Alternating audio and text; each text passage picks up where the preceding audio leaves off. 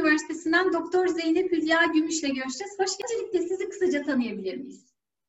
Ee, ben İstanbul'da doğdum. Ondan sonra ilk orta lise eğitimini ve üniversite eğitimini İstanbul'da aldım. Ee, Boğaziçi Üniversitesi'ni mezun oldum. Sonra e, Amerika'da doktora yaptım Princeton Üniversitesi'nde. E, daha sonra Pennsylvania Üniversitesi'nde tıp fakültesinde ve ayrıca Cornell Üniversitesi'nde post, doktora sonrası çalışmalarda bulundum. Şu anda da Mount Sinai Üniversitesi'nde doktora seviyesinde araştırmacı olarak görev yapıyorum. Ee, özellikle genetik risk üzerine çalışıyorsunuz. Öncelikle genetik risk nedir diyelim. Ee, evet, her insanda farklı genetik mutasyonlar olabiliyor, varyasyonlar olabiliyor. Bunların bazıları iyi, bazıları çok iyi değil. Ee, ve bunların arasında hangileri hangi hastalığa sebep oluyor?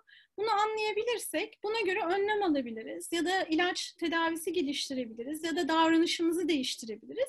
Biz de e, bu tip genetik değişiklikleri çalışıyoruz. Aynı zamanda farklı e, etnisiteden gelen insanların da genetiği farklı olabiliyor. Ve e, mesela çok kötü bir genetik bozukluk bir e, insan topluluğunda çok e, ciddi hasara yol açabilir ama başka topluluklarda onların diğer mutasyonları yüzünden çok ciddi hasara yol açmayabilir. Bunları çalışıyoruz. Siz genetik risk üzerine çalışıyorsunuz ve virüsler üzerinde de çalışıyorsunuz. Ee, Covid ve diğer virüslerin genetiği nasıl? Bunlar çok sık değişiklik gösteriyor virüs bir virüsteki genetik değişiklikler virüsüne göre değişiyor. Bazı virüslerde çok fazla değişiklik olabiliyor ve bu değişiklikler yüzünden de farklı mesela aşılar geliştirmek gerekebiliyor. Ee, ama Covid'in böyle bir, koronanın böyle bir virüs olduğunu düşünmüyorum. Elbette ki her insandan diğerine geçtiğinde bazı değişiklikler oluyor ama bu değişiklikler çok büyük e, farklılıklara yol açmıyor ve o yüzden şimdi çalışma içerisinde olan geliştirilen aşıların e, yeterli olacağını düşünüyorum. Yani bir aşı olacak ya da işte şimdi yüzlercesi geliştiriliyor. Bunlar yetecek. Ondan sonra gelecek sene için, korona için başka bir aşı geliştireceğimizi düşünmüyorum. Yine şey olabilir, belki bağışıklık sistemimizin e, hatırlaması için e, daha sonra tekrar aşı olmamız gerekebilir ama aynı aşıyı olacağız. Yani aynı aşıyı olacağız, belki belli sıklıklarla olacağız ki e, bu hastalığı geçirmeyelim. Ama mesela influenza'ya baktığınız zaman onun yüzey proteini, e, farklı yüzey proteinini influenza e, çeşitleri olabiliyor ve bunlar yüzünden farklı aşı geliştirmek, grip aşısı geliştirmek gerekebiliyor. O daha kom, o çok daha zor ve daha komplike bir durum. E, bu açıdan COVID biraz daha ağır geçse bile en azından tedavi yani aşıyla önlenmesi daha kolay olacak gibi görünüyor. Son dönemlerde bu dediğiniz gibi hani genetik yapısı değişmesi ve aşının tekrar edilebilir olması insanlarda komple teorilerine e, daha bir inanma hissi uyandırdı. E, bunun gibi virüsler başka pandemilere de neden olabilir mi? Komplo teorilerine çok takılıyorsa bir insan bence özellikle bir güzel bir yürüyüşe çıkması lazım ki stres atıp rahatlamak açısından. Ee, ama e, bundan sonra bir pandemi daha olur mu? Tabii ki olur. Yani insanlık tarihi zaten pandemilerle dolu. Ama ne zaman olur, nasıl olur bunu bilemiyoruz. Biz e, daha çok yani e, şu anda dünya tamamen birbiriyle bağlantılı şekilde. Eskiden kendi işte kasabanızda yaşıyordunuz, şehrinizde yaşıyordunuz. Belki biraz ileriye gidiyordunuz. Bir günlük e, mesafeye gidiyordunuz. Geliyordunuz ama şimdi öyle değil. Bir günde Amerika'ya gidiyorsunuz, bir günde Çin'e gidiyorsunuz. Yani aynı e, hafta içerisinde bir İtalya'ya, bir Şili'ye gitmeniz gerekebiliyor değil mi? İnsanlar dili gibi e, hareket ediyorlar ve gezmeyi seviyorlar. Hem iş için geziyorlar tabii, hem e, eğlence için geziyoruz. E gezdikçe e, dünyanın herhangi bir yerindeki bir virüs, bir yaygın, kolay bulaşan bir virüs bütün dünyaya çok hızlı bir şekilde yayılabiliyor. Yani bu, e, bu böyle bir gerçek var. Onun dışında bir de şu var, e, biz giderek hayvanların e, yaşam alanlarını daraltıyoruz. E, daralttıkça ne oluyor? Onlarla e, bir araya yaşamaya başlıyoruz. Onlarla bir arada yaşadıkça mesela işte yağmur ormanlarını düşünün Brezilya'daki ya da Afrika'da giderek yaşam alanları daralıyor. Ee, yaşam alanları daraldıkça, onlarla haşır neşir oldukça hayvandan hayvana geçen, bir hayvandan diğerine ya da hatta türler arası geçenler insana da sıçrayabilir. Ve bu doğru bir mutasyon, doğru zaman bu korona örneğinde olduğu gibi olursa o zaman tekrar insanları e, yani bir pandemiyle karşı karşıya kalabiliriz. Ve bunun da olacağını düşünüyorum. Hani bu ne zaman olur bilinmez. Şimdi başka bir e, virüs adını tam hatırlayamıyorum şu anda. Onun da mesela 2015'te te, 2000 pardon 2025'te tekrarlayacağını düşünüyorlar. Bakalım inşallah tekrarlamaz. E, yani bu tip şeyler var. E, komplo teorisi olarak şeyi düşünüyorum ben. Mesela 5G, 5G ile hiçbir alakası yok. E, insan laboratuvarında üretilmiş bir virüs değil. Bu tamamen e, her şeyin doğal süreciyle olması sonucu oluşmuş. E, insanlar yarasa yemeseydi, o marketler olmasaydı e, böyle bir şey olmayacaktı. E, belki şimdi olmayacaktı, belki ileride olacaktı ya da bu izole bir kasabada olsaydı başka türlü olacaktı. Ama bir şehrin göbeğinde böyle bir şey olunca tabii farklılık oluyor. E, yani komplo, komplo teorilerine çok takılmamak lazım ama e, başka pandemilerin olacağı da e, aşikar. Yani kaçı, kaçış yok ama ne var? E, teknoloji ilerliyor, e, bilim ilerliyor. E, çare bulmayı daha hızlı bir şekilde yönetebileceğimizi düşünüyorum. Özellikle uzak doğuda şu an oranların düşmesi üzerine konuşuluyor. Hani komple teorilerinin e, içerisinde. Hani bunun nedeni ne olabilir? Bence bunun çeşitli sebepleri var. Bir tanesi 2003'te SARS-CoV e, bunun önceki varyasyonu çıktığı zaman Çin e, bayağı bir zorluk çekti ve insanlar öldü. Tabii bizim bu tarafa gelmedi. E, ama insanlar bunun bilincine vardı. Ne kadar zararlı olabileceğini ve o daha ölümcül bir varyasyondu. Ölümcül olduğu için de daha fazla yayılmadı. Çünkü e, şey... E, hasta canlı olunca tabii etrafa yayabiliyor ama hareket edemez, evde oturur ve ağır şekilde geçirirse o zaman virüsün yayılması ve çıkarı için e, çok iyi değil. Ee, ama Covid tabii e, koronavirüsü öyle değil. Ee, şimdi burada bir kültür gelişti. O da insanlar maske takıyorlar. Kendini biraz boğaza ayırıyor. işte hapşırıyor, öksürüyor. Maske takıyor ki etrafındaki insanlara bulaşmasın. Ki ve bu da normal ve doğal karşılıyor ve hatta bir saygı unsuru olarak karşılanıyor. Ama şeyde mesela bizde tabii yani ben mesela hani alel, alelade bir günde işte maskeyle sokağa çıksam insanlar aa niye maske takıyor diye düşünür. Yani bu kültürel bir şey. Ee, bizim kültürümüzde de mesela misafir geldiği zaman eve işte kolonyalı kolonya tutulur değil mi? Herkes elini temizler ama bunu Amerika'da yapamazsınız. Çünkü Amerikan kültüründe böyle bir şey yok. E, Amerika'da da baktığınız zaman Amerikalılar e, özgürlüklerine müdahale olarak alıyorlar maske takmayı. Bazı Amerikalılar özellikle eğitim seviyesine göre bir değişiyor. Ama Başkan Trump'ın da bu krizi yönetemediği ve bilgi kirliliğine yol açtığı aşikar. Yani kendisi daha hastayken ve virüslüyken maskesini çıkardı ve e, kendisi doktorların kendi de işte e, devlet birimlerinin tavsiyelerine uymadı ve o zaman da halk bunu görünce diyor ki aa demek ki bir komplo var a, takmayayım. Ya da işte bizde mesela Türkiye'de işte saat 8'den sonra sokağa çıkma deyince insanlar çıkmıyor genelde. Ama Amerika'da diyor ki aa sen nasıl bana karışırsın? İşte ben çıkacağım ondan sonra akşam 8'den çıkıyor ki protesto etsin özgürlüğüme karıştı. diye.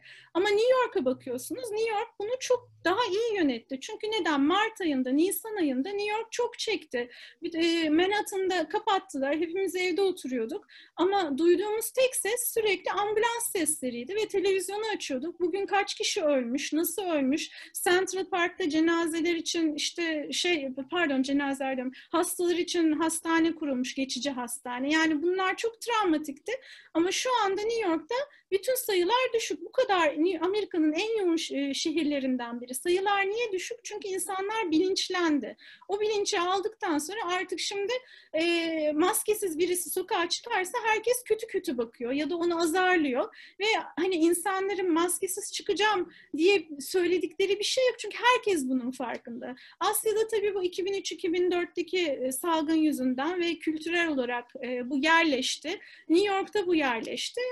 Dünyanın diğer bölgelerinde de yavaş yavaş yerleşmek zorunda kalacak. Yani hala görüyorsunuz İstanbul'da sokağa çıktığınızda kolunda maskesi var, çenesinde maskesi var. Buraya takmadığı sürece ya da şöyle maske takıyor. Onların hiçbiri sayılmaz. Yani özellikle beylerin bu konuda biraz daha dikkatli olması tabii daha iyi olur. Bayanlar daha çok uyuyor gibi. Şimdi siz genellikle kanser genetiği üzerine çalışıyorsunuz. Ee, evet. Ee, bu kanser genetiği üzerine çok farklı çalışmalarınız var. Bunlardan da söz eder misiniz? Ee, biz daha çok kansere ne sebep oluyor? Hangi genetik varyasyonlar sebep oluyor? Bunu çalışıyoruz. Ee, çeşitli kanserleri çalışsak da benim en yoğunlaştığım, üzerine yoğunlaştığım konu akciğer kanseri.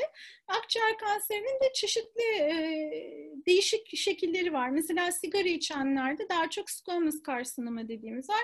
O daha çok akciğerin böyle e, sigara dumanının e, ilk temas ettiği yerler, e, hücreler e, hücrelerde oluyor. Sonra adenokarsinom var. O birazcık daha içeride.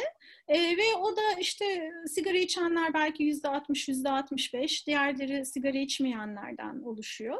E, ama squamous kanser dediğimiz o yüzeydeki olanlar daha çok e, sigara içenlerde. Yüzde 98 gibi sigara içenlerde. Ama şöyle de bir gerçek var. Yani Aa, akciğer kanserisin demek ki sigara için öyle bir şey yok. Özellikle kadınlarda ve genç kadınlarda akciğer kanseri görünebiliyor. Ve hatta daha çok böyle Çin ve Japonya türü ülkelerde daha çok akciğer kanseri görünüyor. Kadınlarda, genç kadınlarda. Bunun sebebini bilmiyoruz mesela. E, akciğer kanseri üzerine araştırma yapmak kolay da değil. Çünkü kendi içmez, ailesinde birisi içer ya da çevrede başka sebepler de akciğer kanserine sebep olabilir. E, aynı şekilde çevre kirliliği de e, trafik kirliliği ya da işte radon evde varsa bunlar da akciğer kanserine sebep olabilir. Ama mesela sigara içen her insan kanser olmuyor ama yüzde yirmisi, yüzde yirmi civarı akciğer kanserine yakalanıyor. Bu kesin. Ama bu kişiler neden her gün içen bir kişi o üç e, oluyor, kanser oluyor da diğeri olmuyor? Bu kadar değil. Bunun da bir genetik sebebi oluyor genellikle. E, bunu anlamaya çalışıyoruz. Çünkü bazı insanlardaki genetik varyasyonlar, özellikle DNA'yı onaran gen, genlerdeki e, mutasyonlar, e, akciğer kanseri riskini arttırabiliyor. Düşünün ki e, sigara geliyor ve sigara hücre zarından da geçiyor ve gidiyor DNA'ya yapışıyor sigaranın içindeki kimyasallar. Oraya yapıştıktan sonra e, mutasyona sebep oluyor. E, tamam oldu ve tamir oldu. İyi. Ama tamir eden genler bozuksa, iyi tamir edemiyorsa, belki tamir eden genlerde bir hata var. O zaman ne olacak? O, o mutasyon kalacak e belki o hücre ölecek, o hücre ölür, öbür hücre ölür. Ama bir gün öyle bir noktaya mutasyon oluyor ki o hücre birken kanser kanser hücresine dönüşüyor. Onda ne demek? Birken iki oluyor, ikiyken dört oluyor. Gidiyor etrafına yayılıyor ve çok hızlı bir şekilde büyüyor. O büyüdüğü zaman da etrafındaki hücreleri itip kalkmaya başlıyor. O dediğimizde tümör oluşumu. E, bunun sebebi ne? Yani DNA'yı onaran mutasyonları bulabilirsek ki bulduk mesela e, geçen sene bir yayımımız oldu. Bu e, squamous karsinoma e, e, sebep olan genler için. Bu, bu sene de Langer'ın e, akciğer adenokarsinomaları için e, hangi genetik mutasyonlar sebep oluyor onları bulduk. E, ve bunları bulduktan sonra ona göre bir e, davranışlarımızı değiştirebiliriz ya da e, ona göre belli tedaviler uygulayabiliriz. Bunları araştırıyoruz ve ayrıca bu mutasyonların tedaviye de çok büyük etkisi olabiliyor. Çünkü bazı mutasyonu olanlar mesela DNA'da diyelim hasar var. O zaman kanser olma riski yüksek. Ama DNA'sında hasar olanların iyileşme olasılığı da daha yüksek. Çünkü onun tedavisi daha kolay. Yani böyle bir komik bir durum da söz konusu. E tabii e, sigara içmeyin diyoruz insanlara. E, daha tabii sigara iç, içmeseler en iyisi. Aynı zamanda çevreye dikkat etmek, e, İşte bunların hepsi önemli. Genetik bozuklukları bulduk dediniz. Evet. Ee, bunların e, genetik bozukluğu bulmak e, tedavi için nasıl bir adımı getiriyor? E, genetik bozuklukları bulduğumuz zaman ona göre ilaç geliştirebiliriz. Yani bir gen diyelim ki adenokarsinomada ATM diye bir gen var, ATM geni. e, bu ATM geninde bozukluğu olanlarda bu ATM ne işe yapıyor? Hücrede ne işe yarıyor? Ve bu hücrede onun kullanıldığı mekanizmaları başka şekillerde nasıl değiştirebiliriz ki aynı şekilde mekanizmalar devam eder ki yani bu e, kansere sebep olan e, hücresel bozukluklar e, domino taşı gibi önce biraz bozuluyor sonra devam ediyor. Bunları baştan hani biraz bozulduğu andan itibaren durdurabilir miyiz? Nasıl durdurabiliriz ki ilerlemesin? Yani kansere gitmesin. Bunu nasıl yapabiliriz? O açıdan önemli ve ayrıca tedavi geliştirmek için. Mesela düşünün ki e, en iyi bu konuda araştırmalar meme kanserinde oldu. E, çünkü meme kanseri baktığınız zaman e, insanlar kimseyi suçlamıyor. Aa sen işte şöyle yaptın o yüzden meme kanseri olduğunu. Akciğer kanseri dünyada şu anda en çok insanlar akciğer kanserinden ölüyor. Bir numaralı insanları kanser öldüren kanser türü akciğer kanseri. Ama bunda bir stigma da var. Diyor ki o zaman sigara içmeyeceksin. İkinci kanserde işte e, meme kanseri mesela çok e, yoğun kadınlarda. E, bunun bir tedavisi var. Belki zor ama bir tedavisi var. Meme kanserine sebep olan genetik bozukluğu olan kişilerde de tavsiye edilen 40 yaşına kadar e, memelerin alınması ve de overlerin alınması. Bu çok tabii e, ciddi bir ameliyat ama hayat kurtaran bir ameliyat ve bunu bunu uyguluyorlar.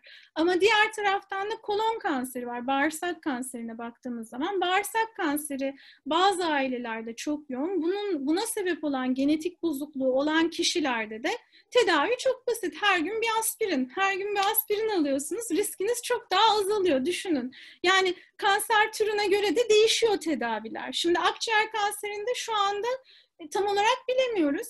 Ama bildiğimiz şu, e, mesela özellikle adenokarsinomalarda e, bazı e, bağışıklık sistemini etkileyen tedaviler ve radyasyon tedavileri bu mutasyonu olan kişilerde daha daha iyi çalışabilir. Ee, bunun da test edilmesi lazım. Çünkü biz daha yeni risk genlerini bulduk. Risk genlerini bulduktan sonra ona göre tedavi. Yani şimdi bu tabii bağırsak kanseri riski geni olanlar için çok iyi. Yani aspirin alıyorsunuz günde bir tane. E, meme kanseri için tabii külfetli ama en azından hayat kurtarıyor. Şimdi burada bir şey merak ettim. Hani Dediğiniz ya işte e, bağırsak kanseri olanlarda işte aspirin alınması öneriliyor. Hı. İşte meme kanserinde evet meşakkatli yapılıyor. E, peki bu o, testler nasıl yapılıyor? Kan tahlilleriyle yapılan genetik bir testle e, işte akciğer kanserine neden olan e, gen bulunup ona göre mi bir yol izlenmesi önerilecek? Evet. Biz bizim araştırmalarımız DNA sekansına bakıyoruz. Zaten kişinin doğduğu DNA'sı yani daha sonradan mutasyona uğrayan değil. Bu kalıtımsal değişiklikleri biz araştırdığımız için direkt DNA'sına bakıyoruz. Bu herhangi bir hücreden olabilir. Bu ne demek? Kandan olur, tükürükten olur. Daha çok tükürük kullanıyoruz çünkü rahat. E, düşünün ki yarın öbür gün bir kişi diyecek ki benim ailemde çok kanser var acaba benim de riskim var mı? Doktora gidecek. Doktor da diyecek senin şu şu şu risklerin var. O yüzden şu şu şu genlerine bakalım. Tükürüğü alacak testini yapacak ve zaten şu anda bu yapılıyor. E, kandan da yapılıyor. E, tabii kandan deney yapmak biraz daha hızlı. Deneyci için iyi ama hasta tabii tükürüğü tercih edebilir doğal olarak. E, tükürükten de çok rahat bir şekilde DNA'sı alınıp bakılabiliyor. Bozukluğu olanların korunması ya da olma ihtimali olanların korunması için e, neler yapılmalı?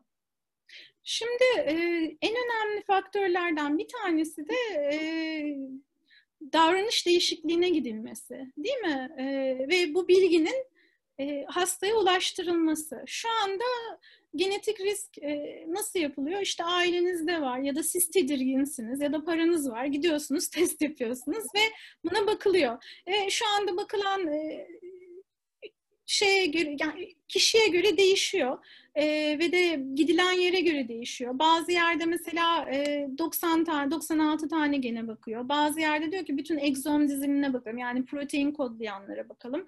E, DNA'nın protein kodlayan kısmına bakalım. Bazı diyor ki bütün DNA'ya bakalım. E, zaman içerisinde e, tabii bunların fiyatı düşecek ve herkes her çocuk doğduğu zaman e, DNA dizilimine bakılınacak Ondan sonra bu yorumlanacak. Şu anda bile e, varlığı olan aileler çocuklarının e, dizilimine bakıyor. Mesela Türkiye'dekiler Almanya'ya gönderiyor. Almanya'dan bak bakıyorlar işte hatta çocuk doğmadan önce bakıyorlar. Acaba genetik riski var mı, bir hastalığı var mı diye. 300 küsür hastalık riskine bakıyorlar. E, çocuk doğmadan bakılıyor e, ve ona göre öğreniliyor. E, bu bu yapıldıkça ve bu teknoloji geliştikçe ki gelişecek, insanlar bunu öğrenmek istiyorlar. E, o zaman düşünün ki bir bebek doğduktan hemen sonra onun hastalık riskini biliyoruz. Ve bunun bilinciyle gelişen bir çocuk düşünün ve bir bebek düşünün. Ondan sonra şimdi siz derseniz ki bak senin akciğer kanseri olma riskin çok yüksek e, işte genetik bozukluğun var. O çocuk gerçekten sigara içecek mi? Ben hiç zannetmiyorum. Sigara içen bir insanın sigarayı bırakması çok zor. Çünkü o artık müptela olmuş. Ama sigaraya hiç başlamadan bak senin böyle böyle riskin var ya da bak sen spor yaparsan kanser riski tabii herkesin kanser riski sporla daha azalıyor. Bu bilinç yerleştikçe e, genetik bilgi e, insanların hayatlarına yön vermeleri açısından da çok büyük önem taşıyacak. Gelecekte nereye doğru gidiyoruz? Gelecekte gittiğimiz e, yönde işte dediğim gibi mesela e, bu genetik bilginin yanında e, diyelim işte e, ne kadar uyudunuz, ne kadar işte belli yemekleri tükettiniz, ne kadar spor yaptınız. Bütün bunları şimdi takip edebiliyorsunuz app'lar sayesinde. İşte nabzınız kaçtı, aa çok stresli bir toplantıya gittiniz, orada nabzınız yükseldi mi? E, ya da en basitinden e, koronayı düşünün. Koronada en büyük risk ne? Akciğerlerin e, oksijen alamaması değil mi? Ve oksijen alıp alamayacağınızı da anlayamıyorsunuz. Çok sinsi bir şekilde bütün akciğeri kaplayabiliyor. Ama çok kolay ve çok ucuz bir çözüm var. Hiç hastaneye gitmeden eczaneye gidiyorsunuz. Bir tane oksimetre alıyorsunuz ki fiyatları da çok uygun.